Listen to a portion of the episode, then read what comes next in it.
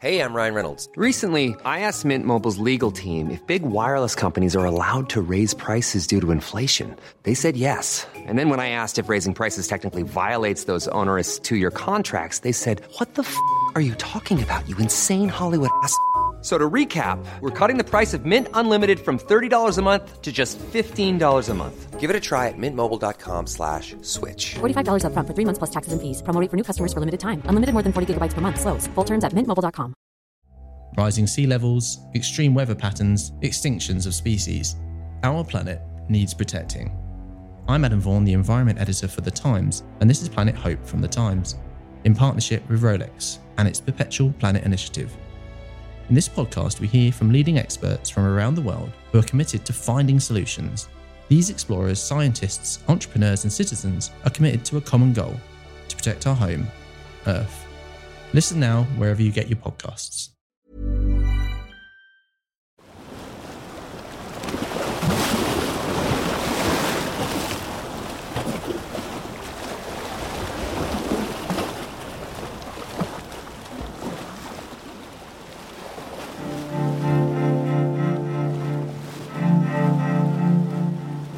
Everyone knows about the SS Titanic.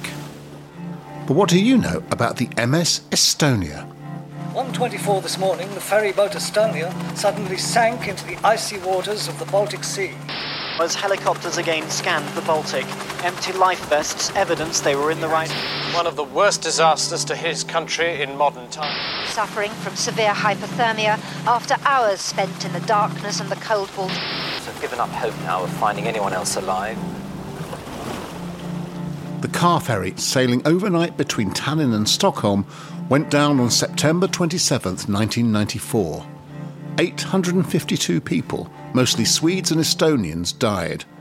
It was the worst peacetime maritime disaster in European waters.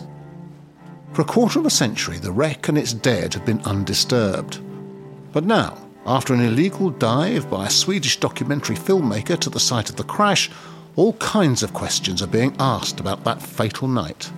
It's 852 souls lost in this very tragic disaster.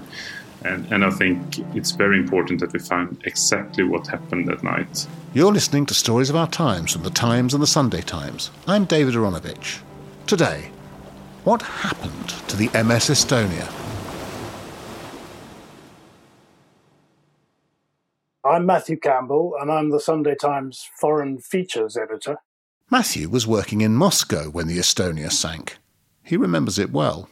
From the very beginning, it was this story about the ferry setting off from Tallinn in Estonia on the way to Stockholm. It's a 15 hour journey, and halfway across, you know, sinking very quickly. And at the time, it was very quickly established that it was something to do with malfunctioning doors on the bow. In other words, this is a car ferry, giant, great thing with cabins for up to 2,000 people. And the car deck, you know, it's a roll on, roll off ferry. So it's got this ramp that goes up when all the cars are loaded and can come down again afterwards. And then they drive down the ramp. But it's also got this thing called a visor going over the bows, which goes up and down. And it was this visor which came off. Just two Britons were aboard the ship. One survived Paul Barney. I'd spent quite a few weeks in Scandinavia, travelled all the way up to uh, the Nordkap in northern Norway, and then I got invited over to Tartu University to uh, look at some forest. And I was going to drive back across Denmark, catch the ferry back to England. Paul Barney is the first survivor of a major disaster I've ever interviewed. In 1994, he was in his mid 30s and was travelling around Scandinavia and the Baltic on a Winston Churchill travel fellowship. He'd just been visiting a university in Estonia and was en route back to Britain via Stockholm. There was no cabins available on the way over, so I'd slept in the restaurant on the way back. I thought, well, I might try booking some cabins. And then halfway through the the booking experience, I just felt, no, I'll. Uh, I'd I'd spent a night from Harwich to Esbjerg already on this trip and was found it pretty claustrophobic down there. So I was sort of reticent and changed my mind, which was probably a life saving decision. The restaurant was higher in the ship, much higher. The, the cabins were below the car deck, and the restaurant was well above it. So you're quite a few levels above the sea level. That night, the waters of the Baltic were rough. And I do remember clearly putting an arm down the side of the bench to try and stabilise myself so I could sleep well. So it must have been a bit rougher than normal. At one in the morning, he was woken up by a huge bang. What rushed through my mind was that we were travelling through the archipelago and we'd probably hit rocks. I also was quite concerned by the list on the ship, which was a permanent five degree. It seemed like that. You know, there was no rocking backwards and forwards. It was leaning to one side, and that list was gradually increasing. So that led alarm bells to uh, ring. I was then on a voyage of discovery. I really needed to find out what was wrong and what was going on. As the list began, what went through your head? Well, I was I'm a, been a bit of a seafarer over my years, and I realised that a permanent list wasn't natural behaviour, and that's where I it led me to make my way out to the doors to the promenade deck to ascertain what was actually going on. And what did you see, and what did you find? I found a a force nine gale and pitch black and uh, really rough seas an Estonian guy at the doors as well, trying to work out what to do. And I remembered I asked him, How long would we survive in the water? And he said four minutes. And I replied, I don't fancy that. So that was the stage we did have uh, the only announcement over the tannoy, and it was in Estonian and it said it's an emergency. So you're up there with a guy who's just told you you'd survive in the water for four minutes. You then get this announcement that says it's an emergency, which you've probably already worked out. We had indeed. Um, yeah. Which is not really desperately helpful, is it?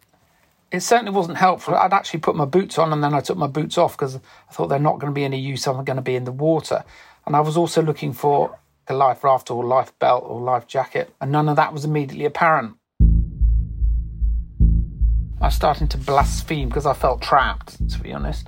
And uh, I do remember it starting to get very angry with the fact that I couldn't escape this, it felt as though uh, I had a, a lot of life to live, effectively.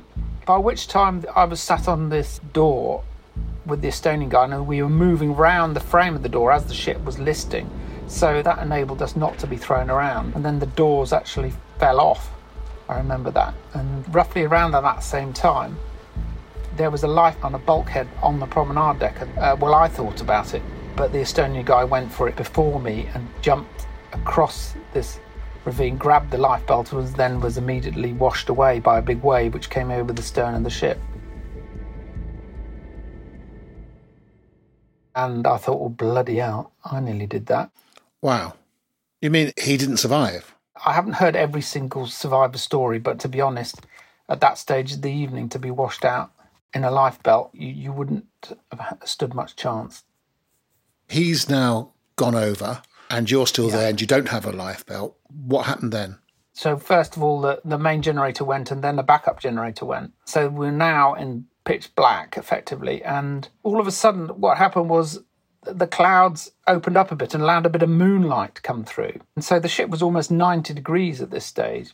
I noticed above me which happened to be pipework on the ceiling before the ship was turned 90 degrees. So this pipework suddenly turned into a ladder, which enabled me to climb out of the ship onto the upturned hull effectively. So I climbed out and I was immensely relieved and happy about the fact that I'd managed to get out, but only to as far as the ship was now practically disappearing in the sea. And it was almost like a giant surfboard, if you imagine that's all we could see. Was, the deck had almost disappeared, and all we left now was, was a giant flat hull with black holes where the portals would be. And I was just stood there in my socks all on my own. And I did have time to reflect of all the places in the world. What a place to be, you know, standing on a sinking ship all on my own in my socks in a Force 9 stroke Force 10 gale. And did have time to reflect upon the ludicrousness of it, but realised I had to do a lot more to save myself.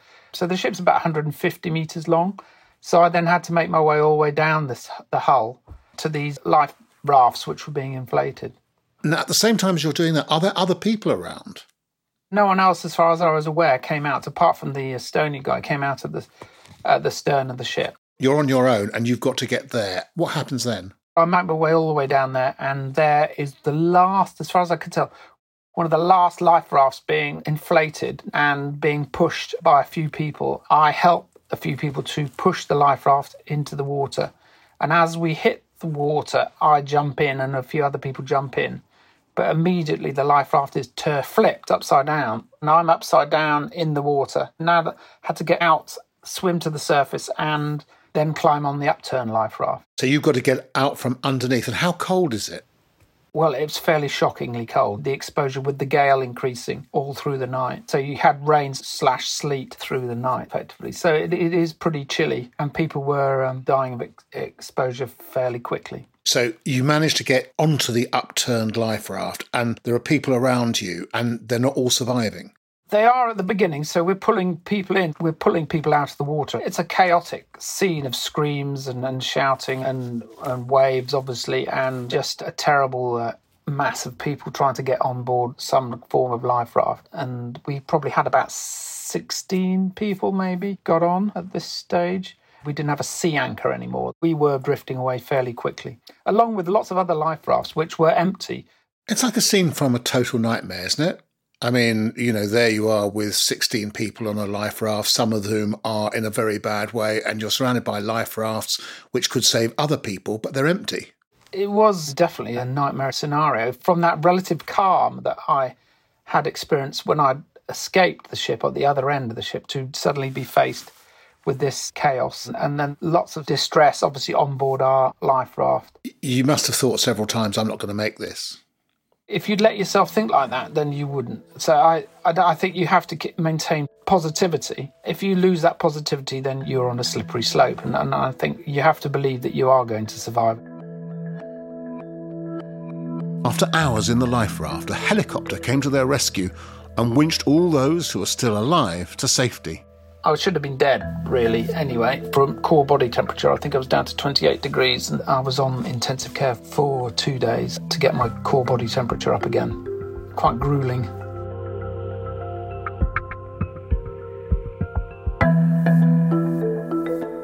We'll go back to the story of MS Estonia in just a minute. But first, I want to tell you about how to become a subscriber. To enjoy more remarkable stories every day, subscribe to The Times and The Sunday Times today and get one month free.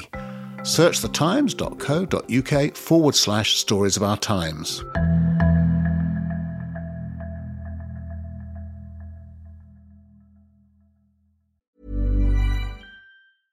A lot can happen in the next three years. Like a chatbot may be your new best friend. But what won't change? Needing health insurance. United Healthcare Tri Term Medical Plans are available for these changing times Underwritten by Golden Rule Insurance Company, they offer budget-friendly, flexible coverage for people who are in between jobs or missed open enrollment. The plans last nearly three years in some states, with access to a nationwide network of doctors and hospitals. So for whatever tomorrow brings, United Healthcare Tri-Term Medical Plans may be for you. Learn more at uh1.com. It's that time of the year. Your vacation is coming up. You can already hear the beach waves, feel the warm breeze, relax and think about work. You really, really want it all to work out while you're away. Monday.com gives you and the team that peace of mind. When all work is on one platform and everyone's in sync, things just flow wherever you are. Tap the banner to go to Monday.com. Jewelry isn't a gift you give just once, it's a way to remind your loved one of a beautiful moment every time they see it. Blue Nile can help you find the gift that says how you feel and says it beautifully with expert guidance and a wide assortment of jewelry of the highest quality at the best price. Go to BlueNile.com and experience the convenience of shopping Blue Nile, the original online jeweler since 1999. That's BlueNile.com to find the perfect jewelry gift for any occasion. BlueNile.com. Then came the inevitable inquests and inquiries into exactly what had happened, and the decisions about whether to raise the ship. And it wasn't a process that satisfied the relatives of those who had died, to say the least. Here's Matthew Campbell again. The families of these victims have been appalled by the way this has been handled by the authorities. From the very beginning, it, it seemed that there was something very strange about the, the reaction of the authorities because from the start, the, the Swedish government in particular was saying, you know, it is very important for us to salvage the ship and recover all of the bodies so that they can be laid to rest with dignity. And then very quickly, the tune suddenly changed quite abruptly. Carl Bildt, Prime Minister of Sweden, said that wasn't going to be possible. Then there was a change of government in Sweden, and I think um, the next Prime Minister, Ingvar Carlsson, was even more determined, you know, not to salvage the ship. Instead, they came up with this rather bizarre idea when you think about it of entombing it in concrete to keep out intruders and to literally bury it or cover it up. You know, it's a great metaphor for the cover up that is strongly suspected. Whether or not it's a cover up or just complete bungling by the authorities is yet to be determined.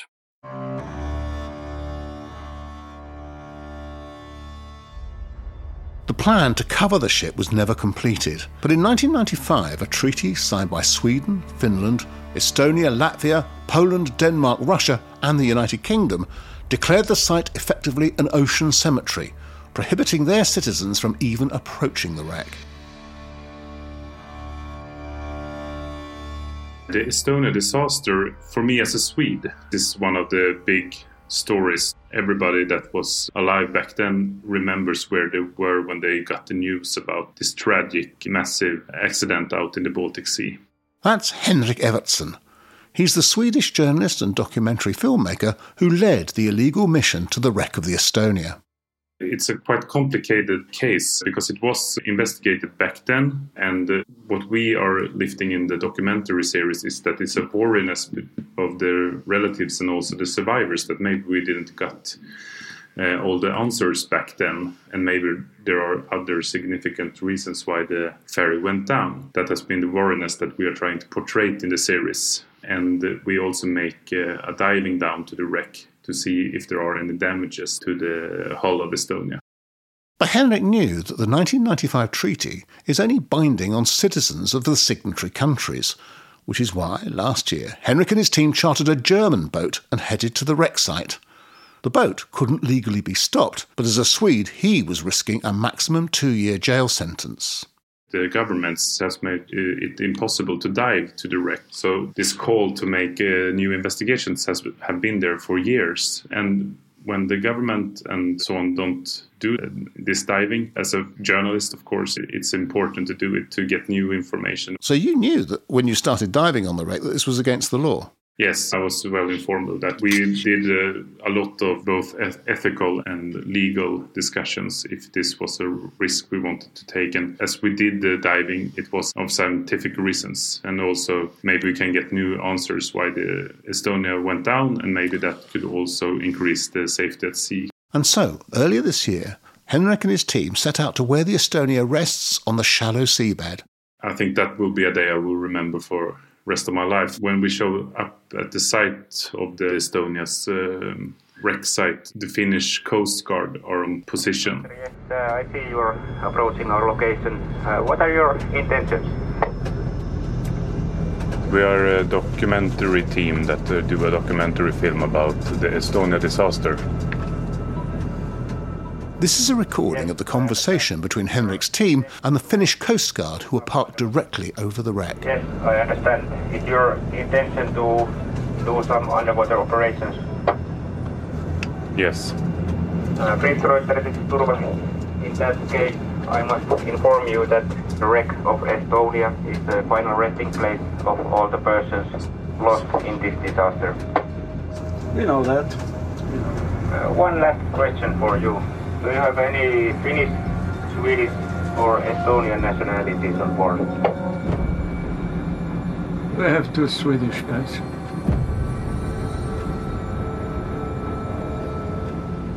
Yes, we understand that.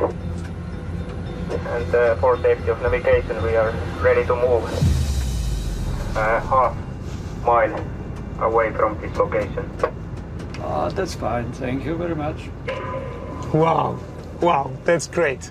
The dive went ahead, and What we found was uh, a big hole in the hull. It's four meters high and 1.2 meters wide.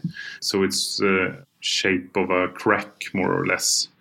And it both under and over the waterline. And it's so huge that it's impossible to get it in one frame with a diving robot. So we need to scan it frame by frame. And then we realized that it's uh, a very huge hole in the hull. You're sitting in the boat above looking at the pictures coming up from the drone, and you're looking around and you think, gosh. Yeah, yeah, I'm using a lot of bad language there uh, to say it uh, fair. Uh, but it's it was of course something we we didn't uh, realize to find. So it's we, we are a little bit shocked, but at the same time quite concentrated to to get good. Uh, documentation of the hole in the hull. So it, it was uh, mixed feelings. But afterwards, when the, we were finished for the day, it was a very special feeling. Is the crack consistent with the main explanation of what happened to the bow doors and the visor at the front of the ship? The official investigation proved that the bow visor was detached and that the ramp inside there was opened and that the car deck were flooded with seawater. What has been argued is that why did the Estonia sank so fast? Could it be another leak in the hull. And they didn't find this damage back in 1994. So it's new uh, information. We tried to calculate how much force and mass are needed to create this kind of uh, damage. And it's a significant mass and uh, force that's needed. We hope that the governments will look into this to see what uh, have causes the, the hole, but also if there are other reasons why the ship went down. What have the survivors said to you about your diving on the wreck and what they want? Of course, I am not talking to all survivors and all relatives, but after the series was released, there is a lot of relatives and survivors that have called me and they are very thankful that their narrative now is uh, taken in consideration because this has been a lot of concerns and a lot of worriness around this uh, tragic accident. And there are also other things that they want the government to look into. How was your documentary received in Estonia, I mean, a lot of Swedes died, obviously, but Estonia is a very small country. This was a very important ship, and a lot of Estonians died too. Has there been a response from that country? Exactly, and, and that's also something that is worth to mention that Estonia is the country that was most affected by this accident per capita. And I think the response in Estonia has been massive because, of course, Estonia is a small country and everybody knows someone. You know, MS Estonia had a Estonian flag. So there is uh, their responsibility to look into the case again. And I think they will do it in some way or another. Quite a lot of conspiracy theories have grown up about the Estonia, and some of them are very peculiar and so on. Are you at all worried about how conspiracy theories thrive on this kind of discussion?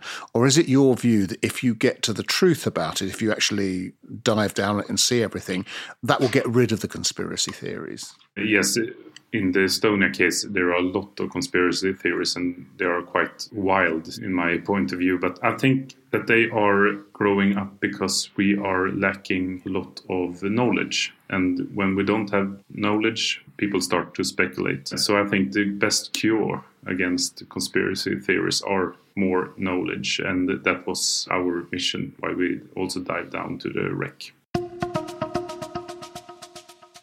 Conspiracy theories have always fascinated me, and they attend most great disasters. And here there are quite a few, most focusing on the fact that Estonia had only recently become independent from the USSR, and it was suggested at the time that the ferry was being used to smuggle Soviet era military hardware out of the country. Here's Matthew again. There was a, a, customs official, for instance, who was filmed saying, I've been instructed from on high not to look into these cargoes on these lorries and just to let them through. And the government then reacted very oddly to the allegations of a smuggling ring, saying that it didn't really see the point of investigating any further, and again was accused of burying evidence. Another sort of riff on the conspiracy theory, you know, the smuggling of weaponry, is that somehow Britain was involved too, Hmm. and that our spies were actually trying to get uh, Soviet era ballistic missile technology out of Estonia. It was electronic equipment and stuff like that. There are accounts of lorries full of military electronic equipment using the ferry, but also there are some witness statements saying that the ferry's departure from Tallinn was delayed that night while th- they waited for two or three lorries to board, and that these were sort of military looking lorries. It would seem very strange, wouldn't it, even if any of that were true, that it led in any way to the sinking itself. So I imagine the theory is not that any of this led to the ship being sunk, but that it led to them not wanting to raise the ship or to investigate it. Yes, although I should mention that another part of the theory is that the Russians wanted to stop this weaponry from being smuggled out of Estonia and were fed up with it happening and sabotaged the vessel. Of course, there's no evidence for that whatsoever, but I just thought I'd mention it to show you the full range of, of theories. Also, you would have thought there were easier ways of doing it than sinking a ship with a thousand people on it.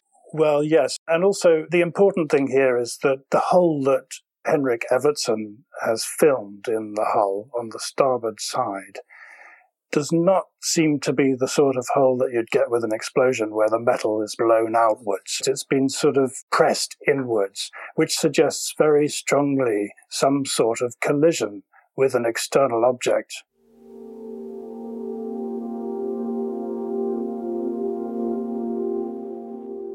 Paul Barney, the fact that the ship went down so rapidly with him on it has never quite tallied with the idea that the car deck flooding was the sole cause of the sinking. It went down so quickly. And, and there were lots of reports of water coming in in different places. So this isn't like water coming down the stairs into the cabins. There reports of water from different places. So I'm still incredibly confused about what happened. I saw the ship go down, and, and, and even the graphics these days still show the ship going down in the wrong way. It stood on end. Water had enveloped the stern of the ship, and the bow stood right out to the sea. Can you imagine the sea is only 80 metres deep there? The ship is 150 metres deep, so that gives you an idea of what was sticking out the water when it went down. There was so many theories, but the fact that they can't make the ship or models of the ship sink as fast as the Estonia did by purely ripping open the bow doors, there's so many stories that, that haven't been cleared up. The idea of an unsolved mystery is obviously heightened in many people's eyes by the decision not to raise the ship off the seabed. It's only 80 metres down, which for a shipwreck is no distance at all. And as Matthew explains, one expert who died from the wreck said it would be easily salvageable. A British diver, a North Sea diver, Stuart Rumble, his company was hired by the Swedish government a few days after the disaster, and they did a dive on the wreck. And he said, you know, at that time, the vessel was perfectly salvageable. It wouldn't have been that complicated. He saw lots of bodies when he went into the wreck, but their brief was not to salvage the bodies at all, and he felt terrible about that. He would have liked to bring them up. It's odd. The Swedish government seems to have thought that it would be too traumatizing for the people managing this operation and that they had to be protected from the terrible sights that they would witness, and that therefore it should not be done. Matthew, what's happening now with the international community? Is there a kind of maritime global view about what should happen? I'm not sure that there is really. As far as I understand, the Swedish government has said that based on this this evidence, you know, they will look at it and they will decide whether or not there is any cause for a, another preliminary type investigation, which doesn't sound all that promising for the family members who are very keen to see a proper investigation, which means a dive on the site again, you know, an officially sanctioned dive. And of course, the Swedish government is saying, well, that's illegal because, you know, it is protected under the law. They would have to change the law to do another dive. And does that mean they'd have to change agreements with other countries as well? As you said, it's not just Sweden involved, Estonia is involved. And also Britain uh, signed this agreement. And some people wonder why that was so. You know, we are not a Baltic country. That again has helped to set the conspiracy minded people wondering whether there was some reason for Britain wanting to prevent people from diving on the wreck as well.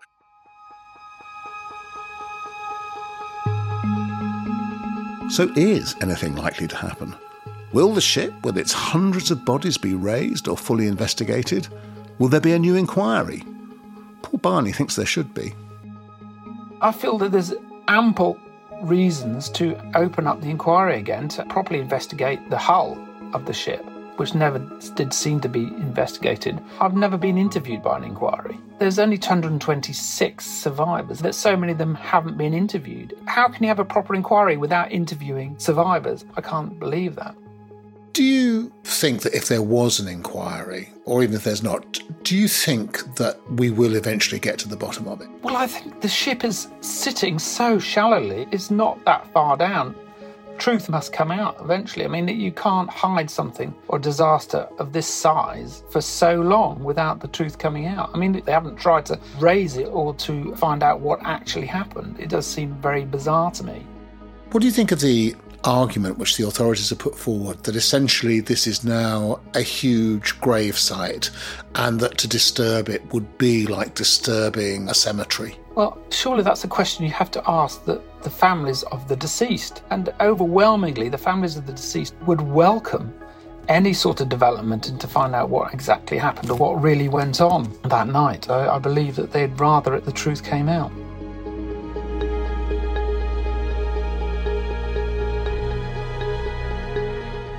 You've been listening to Stories of Our Times with me, David Aaronovitch, and my guest, Matthew Campbell, Sunday Times Foreign Features Editor. And we also heard from Paul Barney and from Henrik Evertsson. The sounds from Henrik's documentary were used with permission from Discovery Plus. You can read more of Matthew Campbell's work at thetimes.co.uk or in print on Sundays. The producer was Chris Hemmings, the executive producer is Poppy Damon, and sound design was by Carla Patella.